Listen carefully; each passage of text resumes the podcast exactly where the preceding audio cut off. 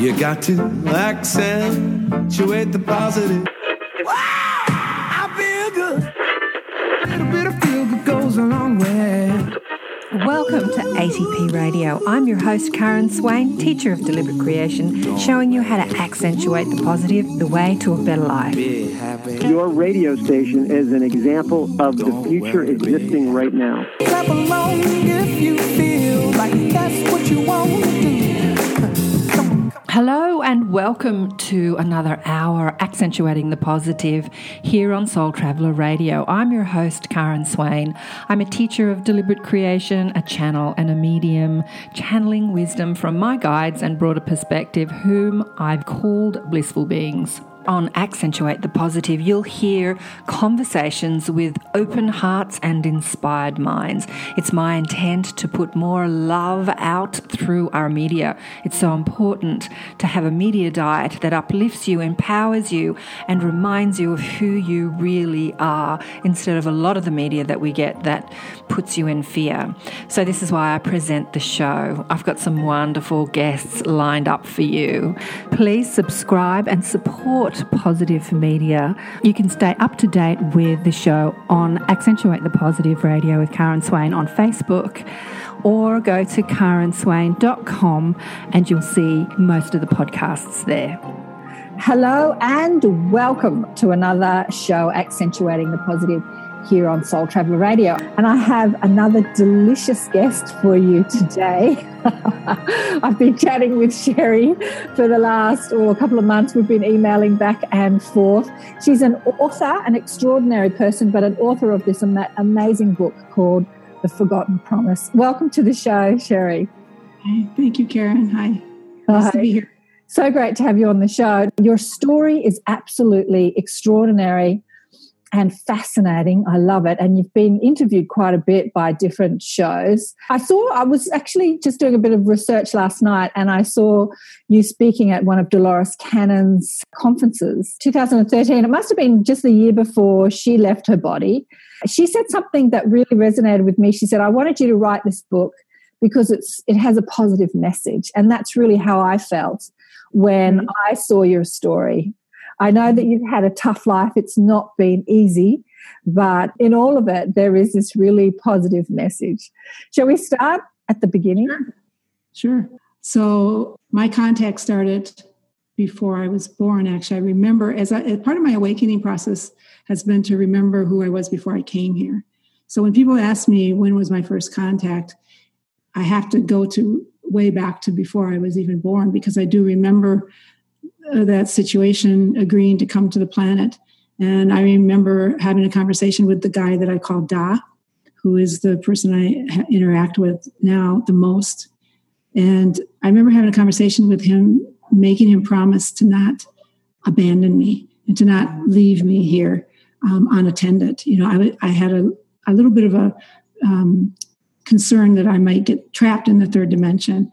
And so I was coming from a, what I would call to be, I call it, for some reason, I call it a 6.2, a six dimension step two frequency. I don't know density. And so I came from a place where I was part of oneness and we, I didn't have much of a body. I just had a form of some sort.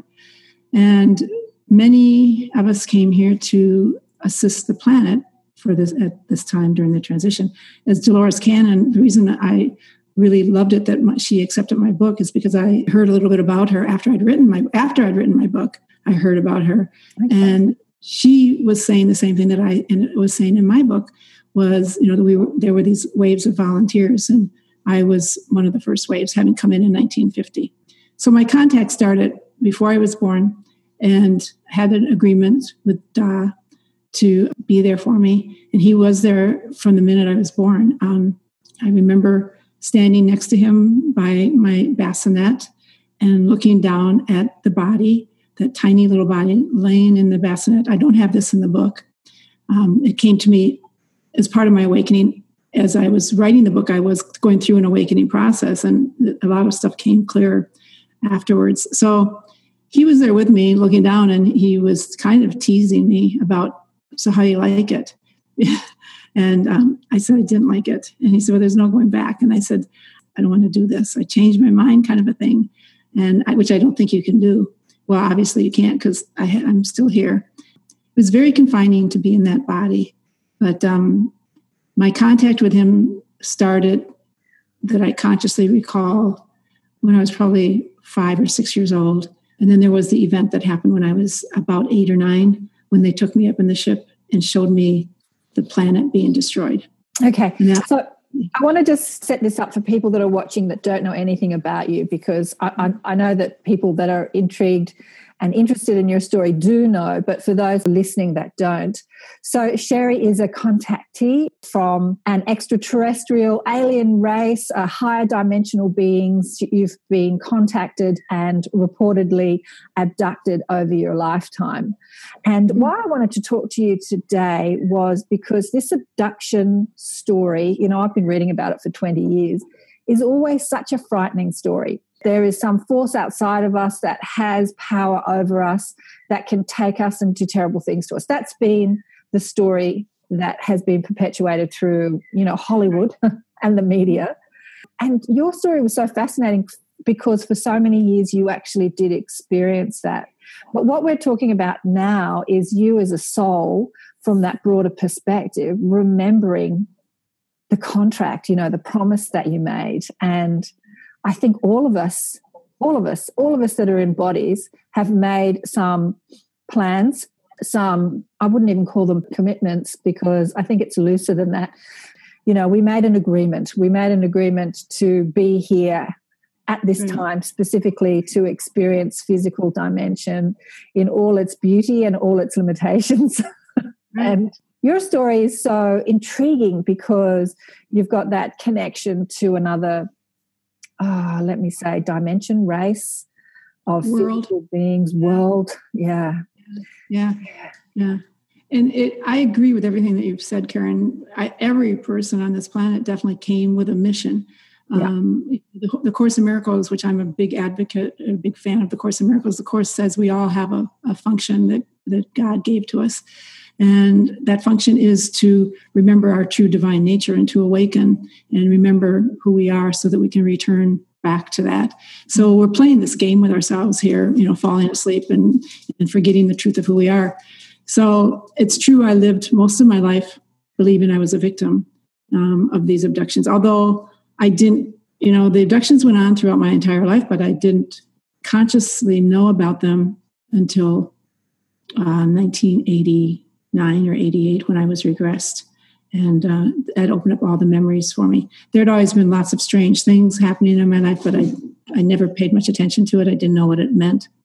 But that's when the memories opened up. And, and of course, I felt like a victim. I felt that life had cheated me, that I had this horrible cross to bear, you know? Mm-hmm. So it was it's been a big it's been a huge journey it's been just an amazing journey and i wouldn't change places with anyone but it's been a challenge too definitely definitely you know, physical life is a challenge, especially when you remember who you are. I think that it makes it even harder. You know, people that have near death experiences or out of body experiences or memories of, because I think that all of us, when we're asleep at night, are flying around the universe having a lovely time.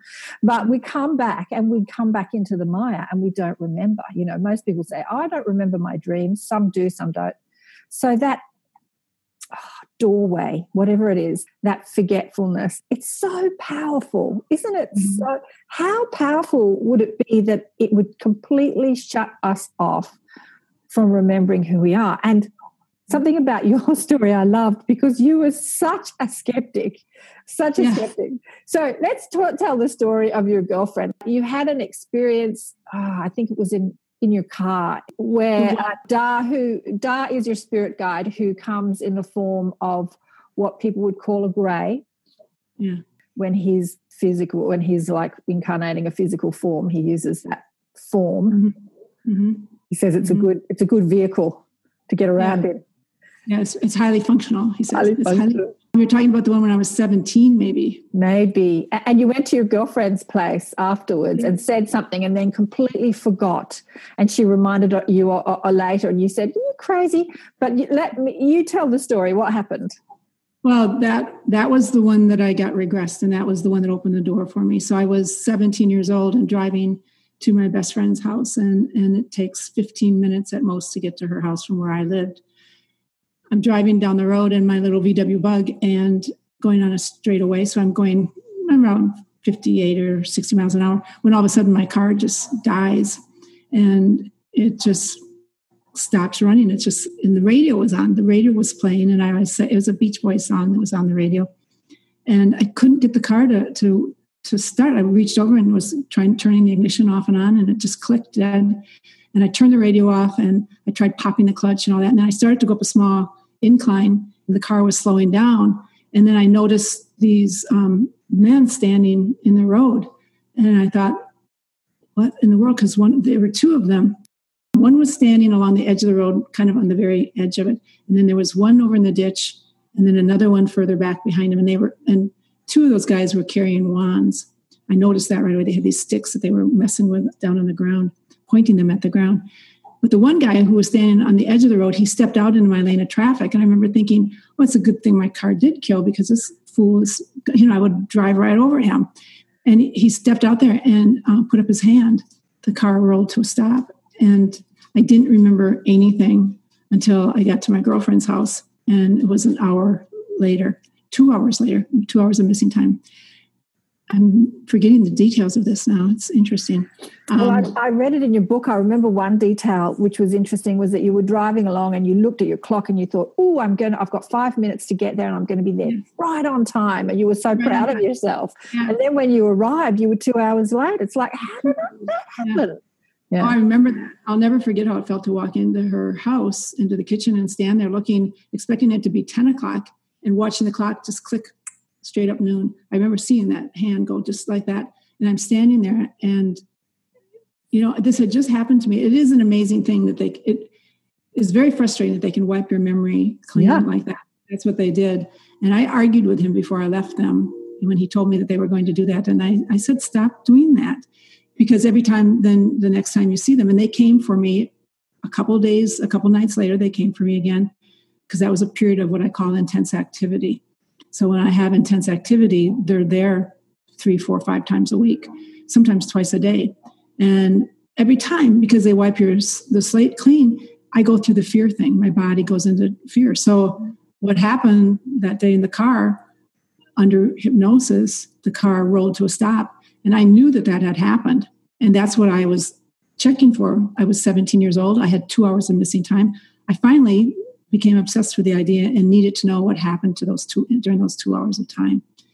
Uh, it was not rational for me to just go on with my life and not think about it. But I was, I think it was exactly 20 years old. So I think I was 37 or 38 years old. 20 years had gone by and I never questioned it. And then all of a sudden, I became obsessed with it. That was part of the programming. That was my time to go to work.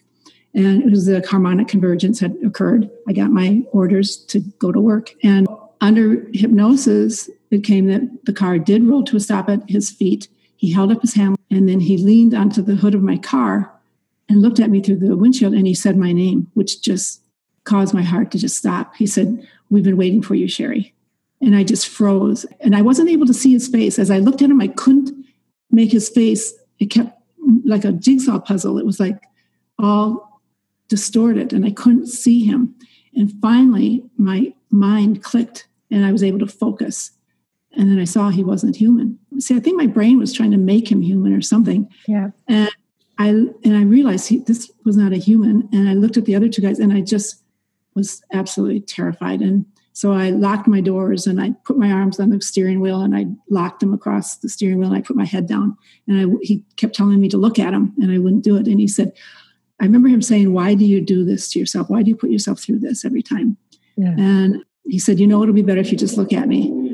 But I was just too afraid. And the next thing I know, I feel something moving across my forearms. And I open my eyes, and it's a gray claw. It looks like a claw to me. Yeah. Uh, these long fingers, the typical ET gray fingers. Yeah. And yeah. as soon as he touched, as soon as they touched me, it was his helper, the helper guys that were doing that. He stood by the car and they wrapped their fingers around my forearms and they pulled me out of the car. And I was calm as could be then. When once they touch you, once you look at them, you just go immediately calm. Something about that. Okay. So something about yeah, the energetic connection with the eyes and the Well, maybe it's their energy. Is it their energy that's calm? I think it's their energy because he's able to transfer to me. Because later on, when I was on the table and they were doing the exam with me, they had a hybrid woman there named Aurora, who's usually present when I, I'm with them. And she was there standing at the head of the table and she had her hands on each side of my head. And she was just, you know, there to keep me calm while he was doing his exam on me and doing everything. But when he pulled down the instrument to do, and he said he was going to harvest my, take, extract some of my eggs, is what he said. I got hysterical. And when, and so he had her step aside. He came up and he put his hands on each side of my head, and immediately I was calmed. So it's energy. They they have come in over the course of the years, and especially later after I got sick, they came in. They do Reiki, and their the Reiki that they do is amazing. It's absolutely amazing healing. Mm-hmm. they've not been here to do that now for some time, and I really miss it. But you asked them to come. I have asked them to come, and he said that um, he said they can't. They're not coming in right now. He said they they won't see me till I come to them, is what they told me. Mm-hmm. And I and yeah, he said what he showed me at the time. He showed me like the plates of the like when you were in fifth and sixth grade, and they explained to you how the plates of the planet work. There were these plates underneath the surface of the planet, and they're shifting and moving and heaving, and that's what causes earthquakes and that sort of thing. He showed me something like that, and he said, Your planet is in transition, and you are constantly moving from third to fourth to fifth. You're just bouncing all over the place. And he said, We can't easily get to you physically anymore. He said, right. We can come to, yeah, we can connect with you, uh, the astral level or sort of thing. But he said, we, to, for us to physically come into you, it's, I almost got the image of like they like send down like a beam of light or something. They send like a thought as to where I am. He said, by the time we do that and we were to physically manifest there, he said, you'd be into a different dimension or a different place. He said, you're just bouncing all over the place. So he said, we, it's difficult for us to do that. And he said, there's no reason for us to come anymore. He said, you are raising your frequency, you'll be joining. He said, keep opening your pineal gland, you'll be with us soon enough. That was in 2013 or 14. I can't, I don't, I'm not good with time. I think it was one of the 2014, maybe in August, that he told me that. And that's basically the last time I had any really good contact with him because after that, then the poison, the attack happened, and I've lost my connection to them to a great extent. So, yeah. well, Mm, I'm getting huge messages from my guys. I call them guides, you call them guys. I love you call your guides guys. And you talk about them guys, my guys. Hey, my guys. Yeah, I used yeah. to call my guys the mob, you know, because as a young girl, it was just like a mob of beings, energy, faceless, no personality, no identity, just just a mob. You know how you see a mob, you don't see anybody's face or you don't know who anybody is. That's how I experienced them. So I used to call them the mob. And then I thought, it's not a very pretty name. Maybe I should give them a I like it. And for me, it just evolved, you know, because I have Da, but there's also been others, you know, there's, there's uh, other, and I don't really have names for them. They don't have names. They have energetic signatures. And that's how I find him, you know, and I can just think of him and his energy and like that connection has always been there. So i just call him. So you gave the name of the one that you speak to the most Da because as a little girl you said in the book that he felt like a father figure. You, you know when you had the regression and you had that memory you yes. felt like he was like this father figure. And, and i think as a little girl you called him like dada like da. Yes i yeah. think so. I think that's so sweet. Yeah but what they're saying to me, and they keep they keep they're hounding me to say it, and I'm sort of holding back. So they're saying that you and anybody that's listening to this conversation, because anyone that's attracted to this conversation is going to be at a particular level. It's mm-hmm. so what they're saying is it's now time for you to use your deliberateness in staying in a high frequency. So so, this physical dimension is challenging. We have bodies, we get sick, people die, trauma happens, there's deceit and hatred and fear and all that sort of stuff. But as a conscious creator, as somebody who knows who they are connected to source, you know that you have complete power and control over your vibration, meaning right. that crap happens, bodies get sick, people leave, you know, stuff mm-hmm. happens and yet we can look at it from the eyes of source or from broader perspective. We can see it through our broader knowing our knowing of who we are as love as infinite beings. And when we do look at this game of life as the game of life we don't tend to get we don't lower our frequency back down into the, the third dimension. So the third dimension is all about fear and separateness and, you know, fear. I'm being, you know, afraid. I'm watching, you know, family member go through that fear of that survival fear. That's one of the biggest fears that I won't survive, you know, the money issue. There was a brilliant teacher in the 20s, 30s, 40s. I think she died in the 50s called Scovel Shinn, what was her first name? She was an artist and a metaphysical teacher. She wrote a book mm. called The Game of Life and How to Play It. And it was all about this. It was all about, you know, your word is your wand, what you think you create. It was all about deliberate creation and law of attraction. And mm. your guys, people in other dimensions, people not in third dimension, they understand who they are as powerful beings. They know how to control mm. their vibration. We, as humans, we forget. We get we you know we get we get lost in the forgetting. Yes. And that's what I thought was brilliant about your story that you had this such a powerful connection with your guys and yet such a powerful forgetting. oh, Doc told me once, he said, You're the worst one that we work with who are talking yourself out of these experiences.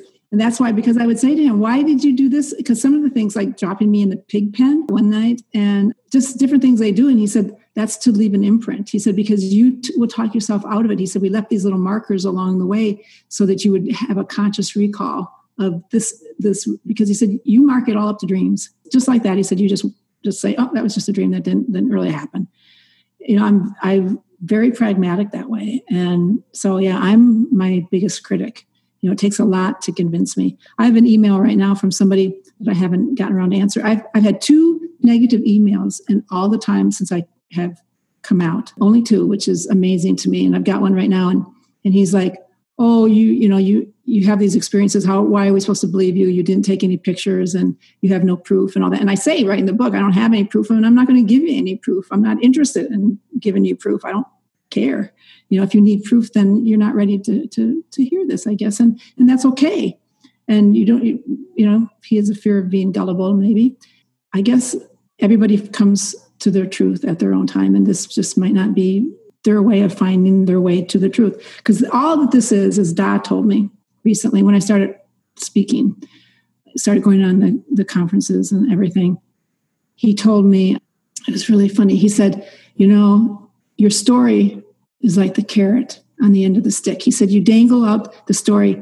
I'm an abductee. I've been with aliens. Come hear my story. You know, I've frolicked with ETs. Come over here and a little closer. Listen to what I have to say. He said, and when they come close, he said, you beat them with the stick and you say, wake up, wake up, wake up. That's what he said to me.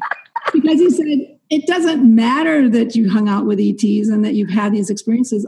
Well, all you're trying to do is get them to think for themselves and think outside the box, realize that they're bigger than just their body and their story and this life, you know, that they're living on planet Earth, that there's more to them. He said, that's what your story is supposed to, to do. That's what's supposed to happen by this. It's not the story of talking to ETs and being, you know, picked up by the ETs and taken on the ship and all that sort of thing, which is all interesting. I understand the fascination with it. I think it's interesting yeah. too. But that's not the heart and soul of it. The purpose of the whole thing was for me to play this role to shock people into going, that lady's crazy. I think she's crazy. I'm going to look into this more. And you know, and proof that she's crazy. And maybe they'll look into it and go, huh, maybe there is life out there. Maybe there is more to, you know, that's what I'm supposed to be doing. And I'm the perfect one to do it in regards to, because I don't care what people think about me. I, well, I think you're the perfect one to do it because of your skeptical pragmatic yeah. mind because that is what we're dealing with en masse. And I have that mind mm-hmm. too. Like I was talking aliens 20 years ago, and somewhere in between then and like a few years ago, I sort of stopped talking aliens and thinking about aliens and then thought, mm-hmm. oh, all those hippie Byron people, they're all into the aliens. Not that I disbelieved, but I just walked away from it for a while and mm-hmm. just led my life, right? Mm-hmm. And led a like a third dimensional life and you know, brought up my daughter and got married again and got divorced again and did all that sort of stuff. I, right. I, still I still worked as a healer though. I was still doing energy transmitting and all that sort of stuff and psychic stuff. But uh, this year in particular, and it's probably the energies that are hitting our planet, I woke up to the whole alien thing. Like I was just really mm. connected. I mean, I mm. remember lying in bed with my second husband, and he said, Can you talk to aliens?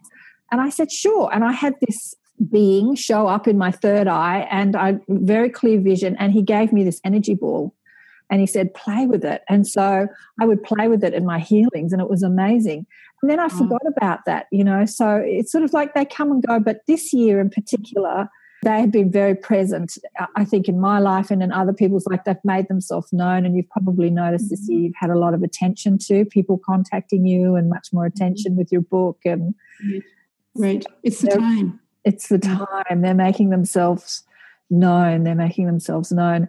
You know, when I was watching you last night at that conference that you were speaking at with, with Dolores, you were magnificent. You were in your teacher, you know, you weren't in the personality and the story. You weren't even in the story of this happened to me and isn't this a fascinating story? You just sort of you fell into the teacher. You were in that vibration of the teacher. And at, towards the end of it, I just fell into this really deep meditation as I was watching you because the energy that you were transmitting as you were speaking was so soft and so mm. beautiful and so loving. It was so loving. And that's what I think, you know, when you said, you know, the alien story is great, but I'm really here to teach love. Right. I, I think that that's, you know, your message more than anything. It's I, I know it is. I know it mm-hmm. I mean, that's absolutely what it's about. It's it's not the sensationalism of the ETs or the aliens visiting the planet. It's to awaken humanity. The souls on this planet, so many of them have been trapped here for so long. And you know the compassion that i feel for them is just sometimes overwhelming for me because i know how it should be for this planet. I know how humanity should be living. And it's just it's heartbreaking. And so if there's anything that i can do to awaken anyone to just send them in the direction of, of that so that they can discover their true divine nature that's all I care to do. You know, I'm not trying to convince anybody of my experiences or anything. It's not at all about that. So, yeah. Yeah. I think that judgment is probably the biggest problem we have. Mm-hmm. you know, this criticism and judgment of someone who thinks differently, someone who looks mm-hmm. different. And you know, the, they've said to me that they won't make themselves known physically because we can't even love each other. How are we going to love a being that looks so different to us? I mean, we we point our fingers at Muslims and you know people that look different and have different religions, and they're human. We can't mm. love each other. How are we going to love people from other dimensions and other realities? So your story really is about that judgment too, because you in your ego mind in your physical mind you were really sort of judgmental and oh, when your girlfriend said you know you told me that you saw some aliens on the road and you said to her are you crazy? I would i know I know it, isn't it? It's hilarious. I know it. I know. You know, I, it, there was such a contradiction. You know, I mean, there was that person who was like that, who was judgmental about it and aware of how that would sound to other people, and then there's this other person. You know, it's it's been quite an experience to see that. I shed that person. You know, that three dimensional yeah. person. You know, that fell away rather quickly when I started um, writing the book and started coming into um, into the awareness but yeah, it's been quite a quite an interesting journey. And along those lines, um, Da told me once, talking about being prejudiced about the way people look. Somebody who interviewed me said once, um, "Well, if he's just wearing a container and he really doesn't have a body, I mean, all the higher dimensional beings they don't have bodies, of course. Once you get past the fifth dimension or so." And he said, "So when he comes onto the planet to do his work, he puts on that suit." And I said, "Yes." And he said, well, "Why doesn't since that suit scares you, that body scares you? Why doesn't he wear a human body when he comes here. That way it'd be easier on you. If he really loves you, he would do that. Yeah. And I said, hey, that's a you know, that's a pretty good question. You know, why aren't they doing that? Because that's every time I see him, they're like, ah. So I asked him that the next time I saw him. I guess I asked him, you know, why why don't you come as present yourself as a human? And he goes, as a human? He said, oh, that's too fragile. He said the human body is too fragile. He said we we wouldn't be able to do as our work as well. And he said this um, what do they call it? Not the gray. He called it the um, where is it? What else is the word for those? Um, zeta? Yeah, zeta. He called it the. Yeah, he said this zeta container, this zeta suit. He said modeled after the zeta body. He said is highly functional. He said so we wear this and and I said well it's just it just that it scares me. You know. He goes oh, it scares you. And I said, yeah, it scares me. And he goes, have you ever looked in the mirror? And I said, excuse me. And he goes, well, when you smile, he said, all those teeth, he said, it looks like you're going to eat us up. Just, I was like, oh my God, I never thought of that. He's like, you know, it goes both ways. He said, it's all what you're used to. So I thought that was hilarious when he, when he told me that. So exactly, it's, it's all what you're used to. Exactly. Yeah. yeah. Exactly. It's like Asian people say we look the same, you know, like what we say you all look the same. Yeah, um, um, Terrible. I know. Oh, look. Yeah. The body, the attachment. So, judgment and the attachment to the body. That's where humanity has become lost, I think. Because we think that we are our bodies. And I tell you what, you've been sick. You know that when your body's sick, God, it feels bad. It's been really an experience, Karen. Really. Yeah. I never was sick my entire life, or if I was, I was able to self heal.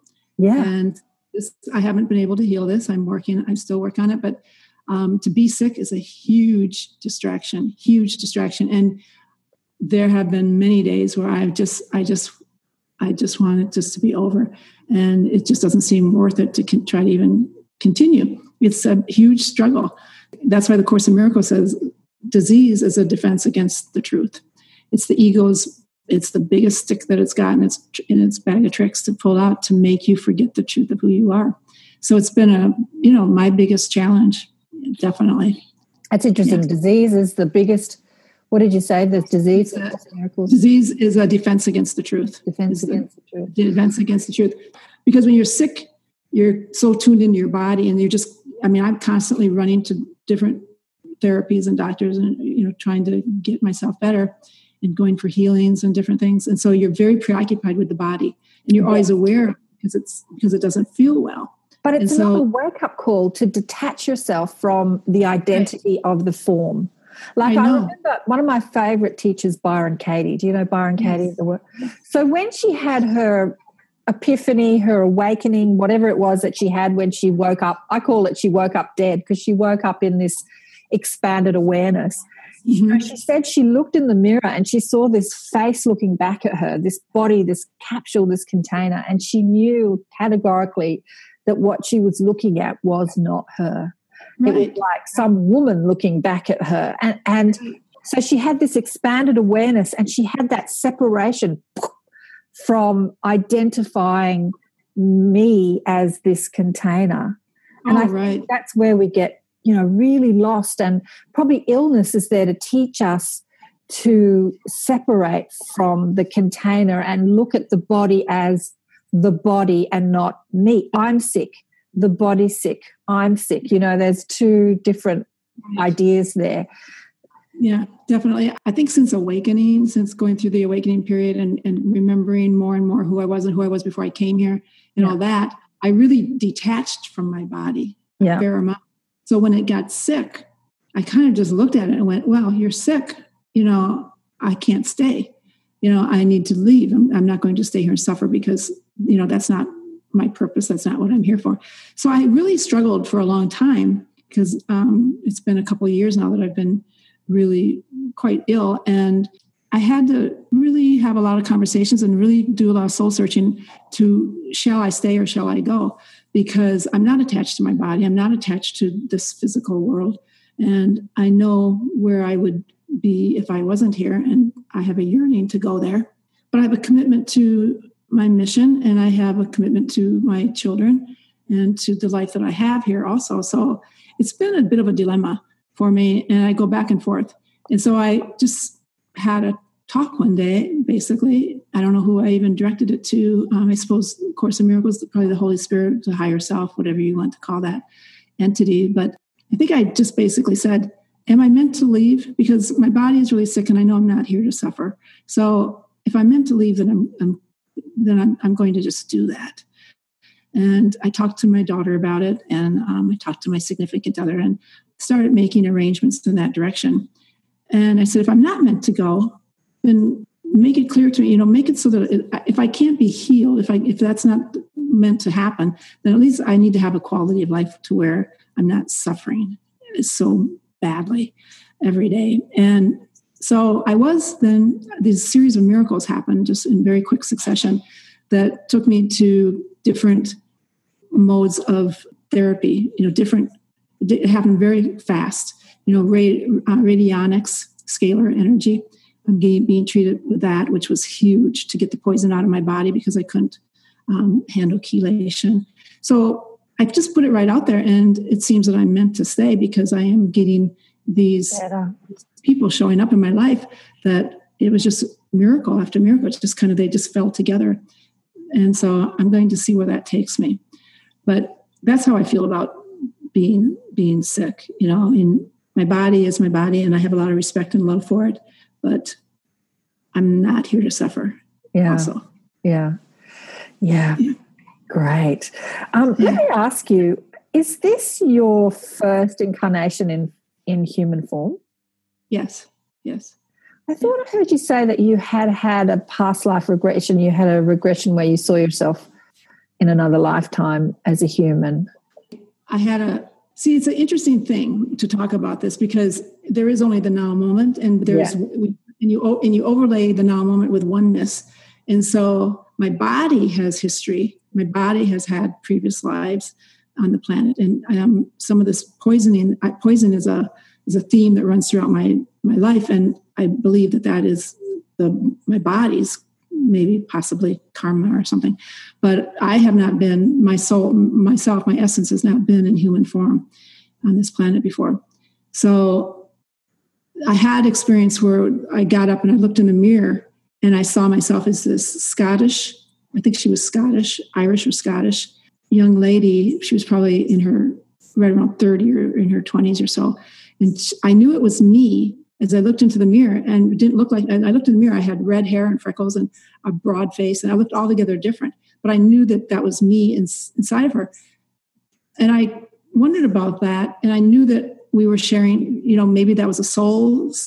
I don't know if that was a, from my soul family or what it was. But what I was told when I had that experience was, you know, you are looking into your own eyes. Every time you meet another person, you are meeting yourself due to the oneness factor. But yeah, I don't really have any past lives to, to go back on. Um, yeah. Well, what I thought as a soul that's, you know, had the first experience here in physical form, you've done physical life very well. You, you know, you had a very successful business. Yeah, you've done it very well. I did. Yeah, I did. I had fun. Uh, my, it's funny because my ex-husband, he remembers me saying when we got married, when we first got together, he remembers me telling him that I had a connection to other worlds or something. I don't know. And but for sure he remembers me saying that I only have this one time here and I'm going to make the most of it. I want to experience it all. Wow. And I do I when he told me that I, something in me clicked and it's like I, I do remember that. I was like I want to I want to experience it all and I have experienced it all.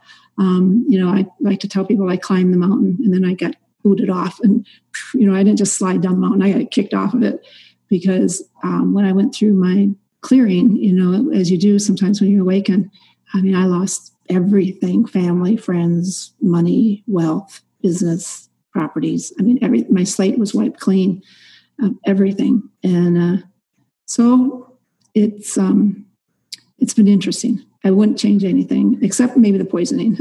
I would change yeah. that that's all a part of the human experience too i mean to gain and then to lose i think that in other dimensions we can't we can't have that experience of yeah. you know gaining material stuff and then losing it all and yeah i've actually watched rich businessmen i've, I've never really done that because i've never really had anything so i've had nothing to lose. But uh, i've watched rich businessmen gain like huge amounts of wealth and mansions and then come crashing down. One who's dead now one australian businessman, he even went to jail. He won the America's Cup. He was on top of the world, and the Australia and the world loved him. And then he was thrown in jail for tax fraud, and he lost oh, everything. You know, this oh, oh. roller coaster ride. It's like, yeah, like an adventurous soul that came into experience. Like, give me the Yeah. of the human experience. I want it all: the good, the bad, and the ugly. It is. I mean, I haven't done the go to jail thing. I, you know, the recession hit, and I was doing some really big development, some big projects, and my bank went under, and I lost four million dollars in just the blink of an eye. It was everything I had managed to earn up to that point left me, you know, pretty much leveled. I I kept my house. I drew the line when I was going through my losses. I drew the line at losing my house. I said. I just sat one day again, had that talk with whoever that is that I'm talking to, and I said, you know, I don't think I need to have the experience of losing my house. I've detached from it. I've let it go. If if I'm meant to, I'm in acceptance of that. And I was. I finally got to it because I love my home. But I said, I'm good with it. But I don't think I need to, I think I processed it. I don't think I need to lose it. And you know what? I was like within just a smidgen of losing my house. But there it just worked out just to where I was cleared enough in the bankruptcy and in all that stuff that you go through that I was able to keep my house, which was shocking to everybody because that rarely, rarely happens. But it just happened the numbers balanced out to where I was able to keep that. And then the other thing was my sister, she was diagnosed because I'd lost my family through my birth family and my two daughters, both through estrangement, death. Um, my dad, Alzheimer's, so I lost him to that. Um, I lost everybody, and just in a matter of months, you know, they were just all gone. And then my sister was diagnosed with um, fourth stage cancer, and I drew the line at that one too. And I said, "Nah." I said, "You know, I've lost my mom and my dad and my brothers and my daughters and my everybody." And I'm like, "Not, not her too. She's the last one, and I'm not." I said, "You know, we got to let's talk about this." And she's still she's still with us. So you know, I was told to um, access a different timeline, and um, so I talked to her about it, and we worked it through. And so that's I believe that's what we did. So Oh, I want to talk about timelines because I find timelines so confusing and so fantastic. mhm. Confusing to the little ego mind. You look on the internet and we're talking about this planet, we're talking about humanity and how we're going here and how we're going there. And, and when you look at Bashar, you know, when you listen to Bashar, Darryl Anka, who channels Bashar, he talks about, you know, choose a different timeline. right, And I'm thinking, well, can't humanity do that as well? Like there is a timeline where the planet explodes and humanity gets wiped out. There's a timeline where humanity survives. There's a timeline where humanity ascends. You know, there's all these different probable realities out there. Which one are we choosing? Mm-hmm. And I I think you illustrated that really well when you were talking about chemtrails. I saw you talk about chemtrails, and everyone was down on, you know, the whole we're being poisoned by the powers that be. They're poisoning us with chemtrails.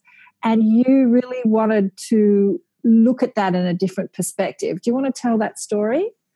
I do because I think that that's a huge lesson that I learned. And the day that I filmed that, I, I know I was really sick that day, but I just I insisted on doing it because I just wanted to get it out there.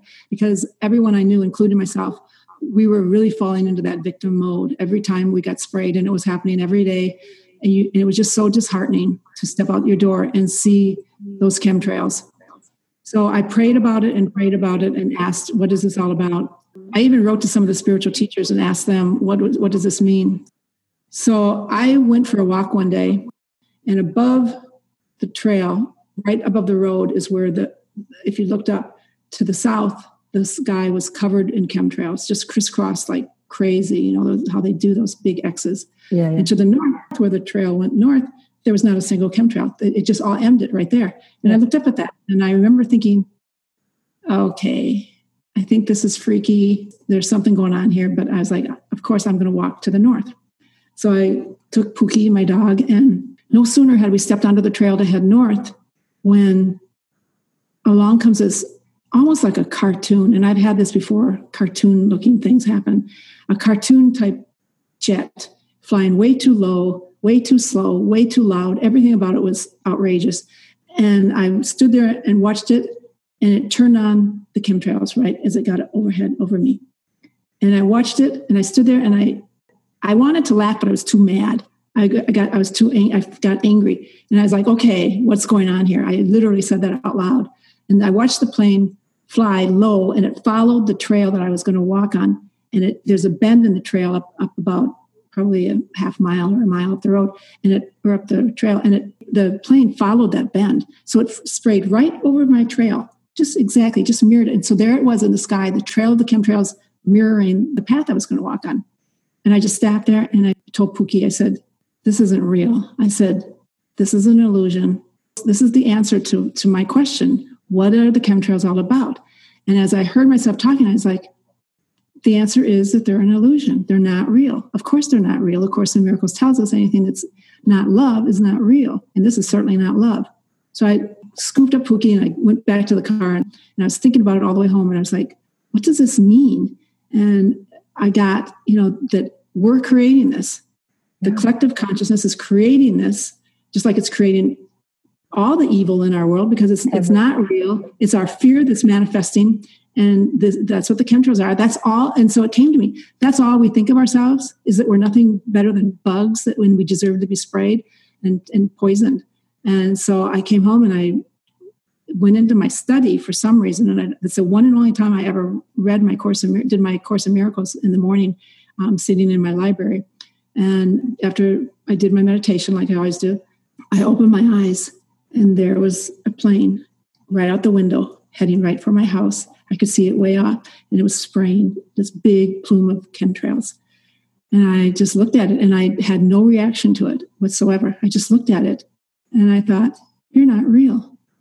I just felt all this love. I had this great meditation. I just felt all this love, and so I just stood up and I looked out the window, and I closed my eyes as the plane got closer, and I pictured the pilot and I pictured the person who ordered that plane to go up and do this. I just said, You're innocent. You know, you just you're innocent. And if you knew better, you wouldn't be doing this. And so you're innocent. And and I just send love to you and, and total acceptance and forgiveness. Not forgiveness like you did, you're doing something wrong, but forgiveness as in it's all just fine. Mm. And when I opened my eyes, the chemtrail disappeared almost all the way back. But it was still way further away. I could see part of it. But there was a second plane coming on the same trail, but a little bit to the north more. So I went to the other window and I looked at that and I, and I started to cry when that happened. And so I went to this other window and I looked at this second plane that was coming and I did the same thing. And again, and this time the plane just veered off to the north and the spraying just disappeared, all of it, just gone.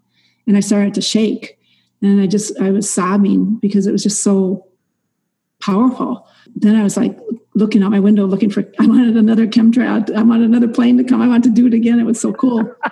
well, I was like waiting all morning and then finally at about 11 or 11.30 another plane came flying from the south up over the back hill behind my house and i was excited and i ran outside i was like come on come on get closer to where i can see you better and um, right when he came over the crest of the here where i could see him better coming over my house i did the same thing closed my eyes and sent him love and it just very quickly all of a sudden I noticed the sound of the plane was gone. I opened my eyes and I looked where he should have been right straight up almost above me. And he wasn't there. And I was like, where did he go? And I ran around the tree and then I ran around my house and then I realized he's gone. The plane was gone, the chemtrail was gone. I ran in my house and I called my girlfriend and I said, they're going to come and kill me. They're going to come and bomb my house because I, you know, I disappeared of chemtrail plane and they're going to, and, and finally I was like, wait a minute. And then I realized, no, no, I moved into a different frequency. Yeah, you, you, know? you changed timelines. You switched, yeah, yeah, yeah and, switched it. You know, so, when I first started massaging when I was in my 20s or 30s, I can't remember, early 30s, I started seeing people's past lives and, mm-hmm. you know, reading their thoughts and doing all that sort of stuff, stuff that we do when we're not in this body, right? Stuff that that's normal for, yeah. like, that's who we are, right? That's how we communicate telepathically. And I started awakening. And I remember asking my guides, my mob, am I making this up? And they said, yes. Oh, yeah, right. and right. I said, no, no, no, you don't understand. I, I, you know, this sort of, I see people in their past lives and, you know, I've got all this imaging and all this stuff coming to me. Is it just my imagination? Am I making this up? And they said, yes. And I said, no, no, no, I need to, you know, like, is it, you know, and I was really frustrated with them. And they mm. said, Karen, you're making all of it up. You're making yes. up that there's a body on your massage table and that you're massaging them. And they just kept telling me, You're making it up, you're making it up. And it was so frustrating because I was thinking this was reality. you know, and that's where we go. We think that this is our reality, and yet it is just a vibrational frequency that we can mold and play with by just shifting our frequency. Exactly. I love that story because that's exactly what you were doing. I know. And, and I want to tell you this story too because it might help you with your healing. A friend of mine had cancer and she moved to Byron Bay and she had an awakening experience where and she did exactly to the cancer what you did to the plane. You're not real. Yeah. You're not real. And yeah. it went away.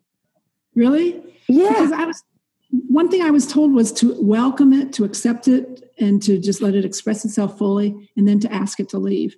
And so, and I know that that's what my guys taught me as far as um, is self. They taught me self healing in a couple different ways to do it, and it's always to you know you welcome it and maybe that's what she was doing but then then yeah. you reach a certain point where you're like okay now you leave you know and you you exit my body you don't belong here you're not you don't belong in this dream so it, it is hard to remember in the matrix when you're in this matrix that we're it, in a matrix it is very hard because I tell you, 20 years later, she's now diabetic and, you know, she, she got very, very sick. So she had done it one instant and then couldn't in another. And that's.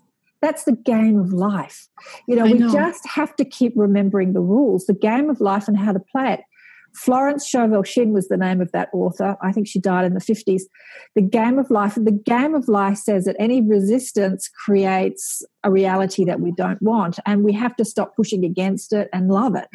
Because right. love creates the reality that we do want. So love the pain and love right. the disease and love the chemtrails and love the politicians. you know? well, but, but see it for what it is. You know, love it, but not as in embracing it for what it is. Love it because you know that it's not real. It's yeah. just part of your experience. I mean, yeah. I look at my illness as being I invited it. On some level I invited this and I'm yeah. I know that so I can uninvite it also. I yes. haven't gotten there yet, but there's something that's going to come from this experience, I'm quite sure, because everything in my life has been had huge ahas to it. You know, there's yeah. always a great story when it's when I get through it. So I'm waiting for that to happen with this.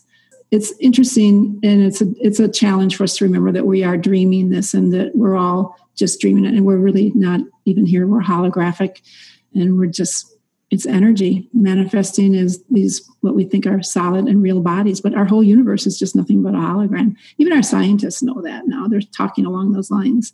So it's exciting times that we're living in but it's very hard in the matrix especially right now. Here in the united states it's you know chaotic definitely. The financial situation you know the presidential races everything that's going on I quit watching news and media and television, you know, years and years and years ago, and I'm so glad I did. But even still, some of it, you know, it seeps through, and you see glimpses of what's going on out there, and I just don't want to participate in it. I just don't well, want to. You know, my guys say to me, "You don't have to quit watching it, but if you watch it from that that same viewpoint that we've been talking about, it's the mm-hmm. play of life, it's the leela, it's the play, it's the game." And not yeah. get so emotionally like what happens with humanity is they get so attached to the drama and they start shaking their fists at it and, and I see this in the spiritual community a lot too. There are so many beautiful spiritual warriors out there that want to help the planet and help the world, but they're so in their anger and they're so in their resistance. And, mm. and really, that's one of the reasons I wanted to talk to you too, because a lot of the people in the sort of alien ET community are still in that fear you know they're coming to get us and they're harming us and you know, all that sort of fear. And so the emotion is shows you your attachment to the story. But if you can watch the story right. drama the political environment and not be emotionally attached and see it as the leela and and see it through the eyes of love or see it through the eyes of source or broader perspective you can watch television and it won't affect you. But if you watch it and get upset then turn it off. I mean, yeah. I, I, just better things to do, so I, that's why I choose not to participate in it or watch it. Yeah. It's dumb. It's just a poor use of time. I'd much rather be watching some uh, some videos online, some spiritual, uplifting, positive things. I just don't want that crap going into my into my mind. And I wanted to comment on what you said too about the like the light workers right now. Yeah. A lot of the light workers are really discouraged and are, are actually they're getting angry too and they're fed up and they're wondering you know when when the event or when whatever it is that they believe is going to happen is going to happen. And and they're, they're some of them are forgetting you know that this is the matrix and we are creating our reality as we go. And there's some of them are falling into the idea that they're victims. And that's a huge problem right now and i'm really saddened to see that because i'm i'm reading more and more of that. I understand the frustration and being tired. I've been there and I get there. I'm also, but you have to pull yourself back out of it and, and realign yourself with your truth, you know, and, and know that you're here for a purpose and and you, you can't afford to have those negative thoughts. You just can't afford it. It doesn't serve the greater good. So our job as light workers and truth sayers is to be here to hold that candle, you know, keep that light in the dark for those who truly are unawakened.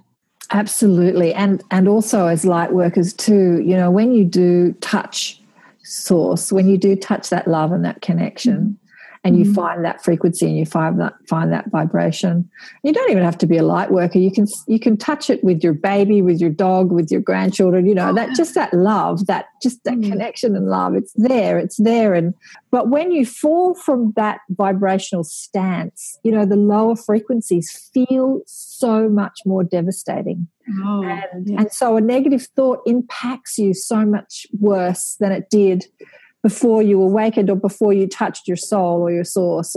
And that's the problem with light workers, and they, and they do get sick because they do indulge in third dimensional thinking. They sort of hang out in the fourth and the fifth dimensions, being psychic and, and helping people and connected, mm-hmm. and then fall to earth by maybe putting on the news or something, getting upset about something. And it really is a devastating reaction in the physical form. It does. Mm-hmm. Uh, I, I do it all the time, you know, like I know that when I'm feeling pain in my body, it's because I'm indulging in third right. dimensional thinking. It's just a reminder to wake up again, you know, get back to right. love, get back to love. Yeah. Exactly, exactly. That's the way I look at it too. I mean, I've gone round and round to myself about the situation that I'm in, and I and I I try to retrace. You know, where did I misstep? You know, and I keep looking for that, and I'm like, oh, stop. You know, stop it, Sherry. Just stop it. Just it is what it is. It's.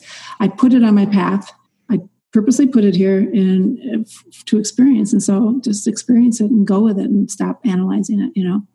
So it's a challenge. It's definitely a challenge but you know doing interviews like this and, and you, the work that you're doing and others that's to keep us focused where we, we need to stay focused on the love and the forgiveness and the yeah. acceptance.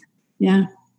I know that you've been lying low because of your illness but are you planning to write another book I have to get myself into a better place before I can do that. I would like to write another book, but I haven't even written on my blog for months because I feel that until I have something really, truly positive and uplifting to say, because I, I'm struggling with my own my own negativity and my own darkness at this time, you know. So until I feel positive, I'm not gonna not gonna put anything out there. You know? But you know, we all do. And I think that your journey and your struggle is, it's all our struggles. I think to be a teacher, we don't have to be perfect. You know, I think that our struggles and our overcoming those struggles is what teaches people how to overcome theirs. That's, that's being a teacher. I was playing a, a song this morning on the radio of a beautiful teacher, Ido Khan, who had the gorgeous young wife who died last year at 36. And I was listening to some of his early music talking about Only Love is Real. That's one of his songs. You know, it's not the love of the girlfriend or the lover, it's the love of source. And, and I was thinking to myself this morning, boy, when his wife left the planet, did he learn that lesson? And that's what happens as teachers. If you're going to teach something, boy, are you going to experience it? I know. I mean, I know. Oh my God, give me a break. Isn't that the truth? Isn't that the truth? We, Isn't that we, the truth? Yeah, we're open. We open ourselves up to to everything. When and and I mean, I still do my prayer of surrender every day, and I still say, you know, Your will be done, and what you know, use me in whatever way you can, whatever is the highest and best for all concerned. And you know, if that meant me experiencing this, then so be it. You know, so yeah, I agree that you know the last thing you want to do is think that you're above it all and that you know no harm will come to you and that you have all the answers i don't i've never said i have all the answers i don't have all the answers you know but i do know that the only thing that's real is love and these souls on this planet they're waking up to it but it's just not yeah. fast enough you know i wish i just wish it would have more of a catch fire Thank you for all the work that you're doing. It's been such a blessing to talk with you today. Oh. Tell people your website. Theforgottenpromise.net. Net. Yes, and the book is available on Kindle and and Barnes and Noble, any bookstores. And I'll put it on my website as well. I'll put a link to the uh, Amazon or Kindle, and you can get it there. Thank you yeah. again, Sherry. Appreciate it very much. It was it was a pleasure. It was very enjoyable visiting with you. Forgot that I was being filmed. I know, just a conversation. I know. Those are dangerous sometimes, but yes. And thanks so much for listening. If you enjoyed today, be sure to check out some more of our conversations on Accentuate the Positive Radio. You can go to the podcast on iTunes and YouTube. We're also on Stitcher Radio and all sorts of places. You'll find us there. Thanks again. Bye for now.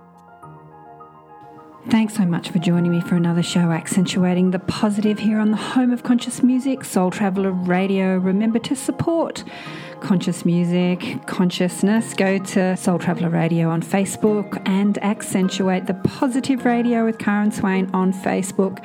Check out my website, karenswain.com, for any readings and teachings available about spiritual, deliberate creation for the change makers, difference makers and disruptors. Catch you next time. Thanks for listening. Bye for now.